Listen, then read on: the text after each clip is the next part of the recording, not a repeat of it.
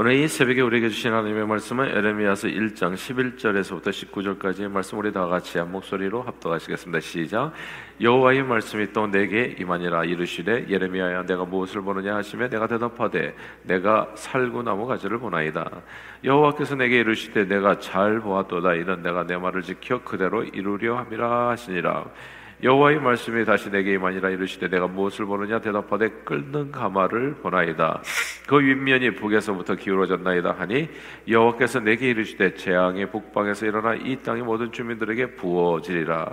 내가 북방 왕국들의 모든 족속들을 부를 것인즉 그들이 와서 예루살렘 성문 어귀에 각기 자기를 정하고 그 사방 모든 성벽과 유다 모든 성읍들을 치리라 여호와의 말이니라 무리가 나를 버리고 다른 신들에게 분양하며 자기 손으로 만든 것들에 절하였은즉 내가 나의 심판을 그들에게 선고하여 그들의 모든 죄악을 징계하리라. 그러므로 너는 내 허리를 동이고 일어나 내게 내가 내게 명령한 말을 다 그들에게 말하라. 그들 때문에 두려워하지 말라. 내가 그들 앞에서 두려움을 당하지 않게 하리라.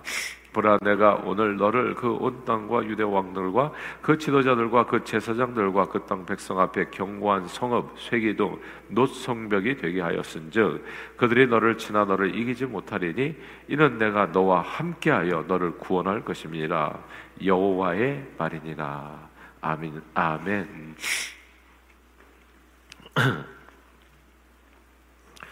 여기서 여호와의 말이라고 하는 말이 계속해서 반복돼서 나오는데 이 말씀을 좀 주목할 필요가 있습니다. 어, 성경은 말하기를 누구든지 말을 하려거든 하나님의 말씀을 하는 것처럼 하라 이렇게 말씀했어요. 저는 저와 여러분들이 이게 세상에 이런 말 저런 말 엄청나게 많은 말들이 있지만 거짓말, 참말, 그 좋은 말, 나쁜 말, 격려하는 말, 낙심케 하는 말 수없이 많은 말들이 있지만 그 말들에서 우리가 선택해야 될 말들은 하나님의 말씀이라는 거. 그게 예레미야가 우리에게 주는 어, 오늘 이 아침에 그리고 또 앞으로 계속해서 예레미야서를 우리가 함께 이제 또 이렇게 묵상하면서 주님께 받아야 될 하나님의 어, 말씀인 겁니다.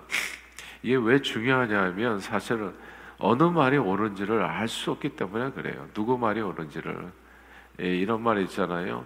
안방에 가면 시어머니 말이 맞고 또 부엌에 가면 며느리 말이 다 맞다. 이 사람 얘기 들어보면 그 사람 얘기가 맞고요. 또 저 사람 얘기 들어보면 또 그것도 일리가 있는 말이에요.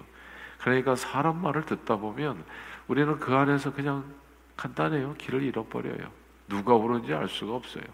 그래서 자칫 잘못하면 그 편가르기에 들어가가지고 결국은 말싸움으로 끝나기 굉장히 쉬워요. 그러니까 또 누가 한 편을 얘기를 들어줄 수도 없어요. 그렇기 때문에 성경은 말하기를 다시 한번 말씀드리는데 누구든지 말하려거든 하나님의 말씀을 하는 것처럼 하라. 여호와의 말이니라. 그러니까 이게 결국은 진리는 하나님의 말씀밖에 없다는 거. 우리가 성경을 왜 묵상하고 왜 하나님의 말씀을 듣냐 하면 이게 내 생각, 네 생각이 너무 많아서 그래요. 뭐 이렇게 해야 된다. 이 사람은 저 사람은 또 저렇게 해야 된다. 또 그 사람 말을 들어보면 그게 또 맞아. 또 이 사람 말을 들어보면 그것도 일리가 있어. 그러니까 그 속에서 우리는 왔다 갔다 왔다 갔다 그러니까 굉장히 피곤한 인생을 살아가는 거예요. 근데 그때 우리가 승리하는 비결은 뭐냐면 하나님의 말씀을 붙드는 겁니다. 그거밖에는 없어요. 2011년이었잖아요. 이 쓰나미로 인해 가지고 후쿠시마 원자력 발전소가 심하게 훼손된 게 그래서 오늘날 이제 이 후쿠시마에서 제1 원전 오염수를 태평양 바다에 방류하겠다는 일본 당국의 계획으로 인해서 지금 전 세계가 시끌시끌한 거죠. 특별히 한국과 중국과 중국 같은 게 바로 이 인적 국가들은 이제 난리가 난 겁니다. 벌써 한국은 그냥 수산시장에 썰렁하고 뭐 회를 먹을 수 없다. 어민들은 물상이 되고 정치인들은 또 후쿠시마 원전 오염수 방류에 대해서 찬반으로 나뉘어서 첨예하게 대립하게 된 겁니다. 한쪽은 비록 폐수라고 하더라도 오염수 정화 장치를 거쳐가지고 대부분의 핵종을 그냥 허용 가능한 기준으로 안전 기준으로 낮춰서 방류하기 때문에 아무런 문제가 없다. 사람이 마실 수도 있다. 그래서 막 이게 시음까지도 막 하고 또 한쪽은 일본 정부가 제시하는 과학적인 증거를 얼마나 우리가 믿을 수 있냐. 아 그거 자기가 방류하는 사람이 과학적인 증거를 대는데 그럼 어디다 거기다가 뜯어 맞히는 거 얼마든지 할 수 있잖아요. 커피가 좋다고 말하는 사람이고 커피가 나쁘다고 말하는 사람이 있어요. 커피가 좋다고 말하는 사람은 이유가 있는 거예요. 커피 파는 사람들은 다 좋다고 얘기하지. 그러니까 이게 예전에 무슨 이 포도주 좋다고 엄청 그랬어요. 그러니까 포도주 너도 나도 그냥 한국 사람이 무슨 포도주입니까? 숭늉에다가 한국 사람 술을 마신다면 막걸리를 드셨던 분들이 하도 포도주가 건강에 좋다고 그러니까 그냥 그거 대신에 포도주를 마시는데 이게 포도주 파는 사람이 과학적인 증거를 대는 거거든. 그러니까 나머지는 다 나오지 않는 거예요. 그러니까 이게 또 이 일본 정부에서 방류하는 사람이 괜찮다고 그러니까 이걸 어디까지 믿어야 되는가. 이게 이제 고민이 되는 거예요. 서로가 이 사람 얘기 들어보면 그 사람 말이 맞고, 이 사람 얘기 들어보면 또 그 얘기가 맞고, 갈팡질팡 또 편가르기가 돼가지고 또 정치인들은 또 편승해가지고 또 거리로 튀어나오고 아 한국은 지난 2008년에 광구, 광우병 사태를 겪었습니다. 한국의 모 방송 프로그램에서 긴급 취재 미국산 쇠고기 과연 광우병에서 안전한가 이제 질문 한번 딱 던진 거예요. 근데 이 질문 이후로 나라가 뒤집어졌습니다. 약 100여일간 서울 도심에서 미국산 쇠고기 수입 반대 시위가 벌어졌고 여기에 정치인들, 연예인들 그리고 반정부 세력의 선동까지 거다 인터넷 유언비어까지 더해지면서 그냥 난리가 난 거예요, 난리가. 쇠고기를 먹고 광우병에 걸리기도 전에 다 광우병에 걸린 사람들 모양으로 그래서 몇몇 사람들이 이 거짓말, 무분별말 만들로 인해 가지고 무서운 공포가 사람들의 마음을 사로잡아서 걷잡을 수 없이 혼란에 빠져들어간 겁니다. 근데 그때도 미국산 쇠고기 먹는 문제에 대해서 다른 의견을 가진 사람들이 있었어요. 이 사람 얘기를 들어보면 그 사람 말이 맞고 또 저 사람 얘기를 들어보면 또 그것도 말이 되는 것 같고 그러니까 대중은 그냥 이게 괜찮다 안 괜찮다 그 속에서 왔다 갔다 뭐가 옳은지 예. 이 뭐 굉장히 그 고통스럽게 살았던 겁니다. 오늘날에도 후쿠시마 원전 오염수 방류를 놓고 찬반 의견이 갈려서 대립하는데 대중은 누구 말이 옳은지 알 수가 없고 수없이 많은 가짜 뉴스 중에서 어떤 말이 옳은지 분별이 안 되는 겁니다. 찬성하는 이야기 사람들, 방류를 찬성하는 사람들 이야기 들어보면 그 말이 맞는 것 같고 또 반대하는 사람의 말을 들어보면 그것도 또 일리가 있고 정말 안방에 가면 시어머니 말이 다 맞고 부엌에 가면 며느리 말이 다 맞는 것과 같이 일본 정부 이야기를 들어보면 모두 과학적이고 합리적이고 옳은 것 같고 주변 국가 사람들 이야기를 들어보면 그분들의 이야기들도 다 일리가 있는 말들. 이 상해, 상해는요 정말 가면 살면 살수록 제가 느끼는 게 누구 말이 옳은지 분별이 안 된다는 경우가 너무 너무 많다는 거예요 요즘은 특별히 유튜브에서 돈벌이 수단으로 제 유튜브를 굉장히 상갑니다. 유튜브를 굉장히 조심하세요. 그게 진리가 제가 보니까 지금까지 제가 발견한 거로는 반 이상이 가짜예요. 유튜브에 나오는 영상들 반 이상이 가짜입니다.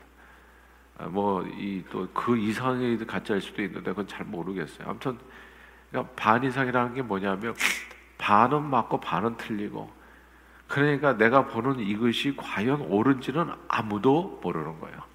이 조회수를 올려가지고 돈벌이가 되기 때문에 사람들이 관심을 끌 만한 이야기들이 예. 그러니까 예를 들어서 뭐 이별 같은 거 좋아하는 사람은 손흥민이 무슨 미네를 간다고 그래요. 손흥민이 또뭐 이피엘에 머물다고 그러고 뭐 사우디를 간다고 그러고 또 어떤 사람은 그런 걸 갖다가 굉장히 흥미롭게 그냥 화면에 딱 나. 그것도 읽다 보면 이게 또 나중에 가면 이게 낚였다라는 생각, 이게 시간 낭비만 엄청나게 한 거예요. 내 아까운 인생이 거기에 허비되는 거예요. 그 누군가의 가짜 뉴스에 그냥 왔다리 갔다리 광우병에 걸리지 않았는데 불구하고 내가 벌써 이 정신을 못 차려. 요즘 그렇게 말이 홍수 속에서 살아가는데 정말 더욱더 진실을 알기를 어려운 시대가 됐습니다. 이게 구약 성경 시대, 에레미야 선지자 시대가 이랬다는 거예요. 에레미야 선지자 시대가 말들이 많은데 누구 말이 옳은지를 알 수 없는. 그러니까 에레미야 선지자는 이제 유다가 멸망 직전에 남유다 왕국을 향해서 이 나라가 바벨론에 멸망할 것이라는 것을 선포한 예언한 선지자거든요. 나라가 망한다. 이거.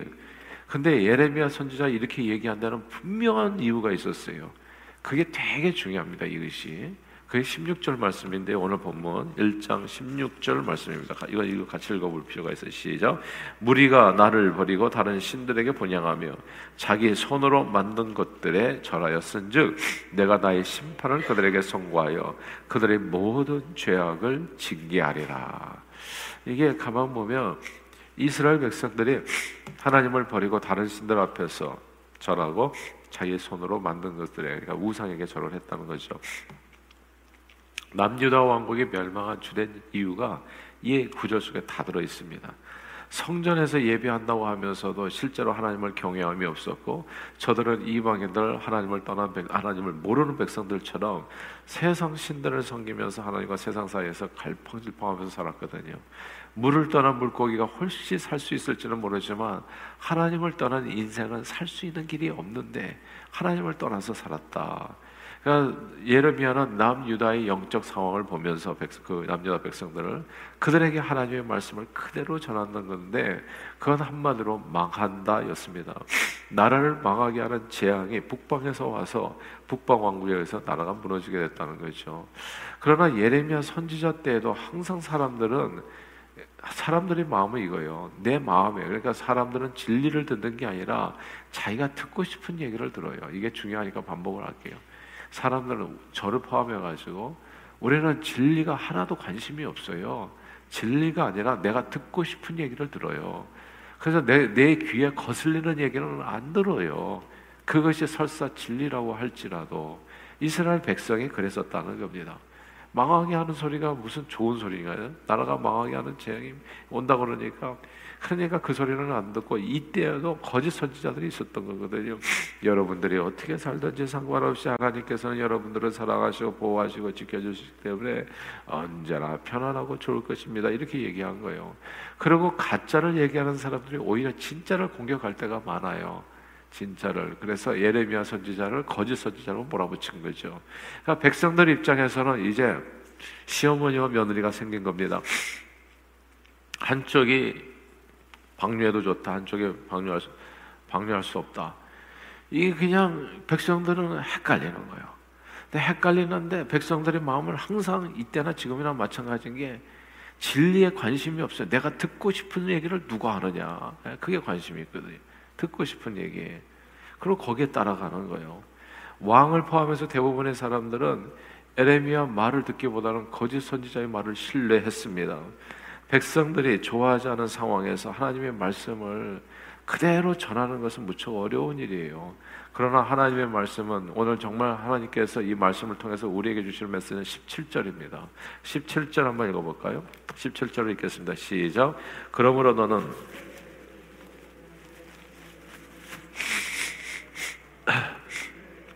두려워하지 말라. 내가 그들 앞에서 두려움을 당하지 않게 하리라. 아멘. 여기서 내가 내게 명령한 바를 다 그들에게 말하라. 여기 밑줄을 쳐야 됩니다. 아, 하나님의 사람은 항상 말을 하려거든 하나님의 말씀을 하는 것처럼. 그러니까 성경이 주어진 이유가 있어요. 그냥 신앙생활은 하나님의 말씀 생활이에요. 말씀을 앞에다 딱 두고 말씀에 비추어서 기다 그러면 그게 긴 거고 아니다 그러면 아닌 거예요. 근데 하나님의 말씀을 잘못 듣는 사람은 자기 기분 감정이 제일 중요해. 이게 함정이에요, 항상. 내가 듣고 싶은 얘기를 들으려고 자꾸 하시면 안 돼요. 항상 귀를 열어서 하나님의 음성을 들려 주옵소서. 이렇게 기도하고 들어야지. 내가 듣고 싶은 얘기를 들으려고 하면 거짓 선지자가 짠하고 나타납니다. 예. 그래가지고 내 귀에 항상 이게 하나님의 말씀보다 듣기 좋은 얘기, 내가 듣고자 싶었던 얘기, 그 얘기만 해준다고요. 그러니까 그 그게 진짜 병인데 신앙생활을 그냥 망치는 일인데 항상 제가 이 사실 강해 설교를 하는 이유가 있어요. 강해 설교를 하다 보면 내가 듣고 싶은 얘기도 하지만 내가 굉장히 듣기 거북한 얘기도 반드시 나와요 성경에. 왜냐하면 해 아래 새 것이 없거든요. 인생의 모든 문제가 성경에 다 담겨 있기 때문에 거기에서 진짜 어떨 때는 나를 격려해주고 나를 사랑한다 따뜻하게 위로해주는 말도 있지만 어떨 때는 진짜 나를 진짜 머리 혼이 쏙 빠지게 그냥 정신 번쩍 들도록 책망하는 메시지도 있거든요. 책망하는 얘기를 들으면 그 속이 거북하죠, 사실은. 근데 그런 얘기들이 다 포함돼 가지고 하나님의 말씀인 거예요. 그러니까 항상 마음을 열고 오늘도 내게 주시는 하나님의 음성을 들려 주십시오. 내가 좋아하는 얘기를 해달라고 기도하지 마시고 그러면 거짓 선지자가 반드시 나타나요.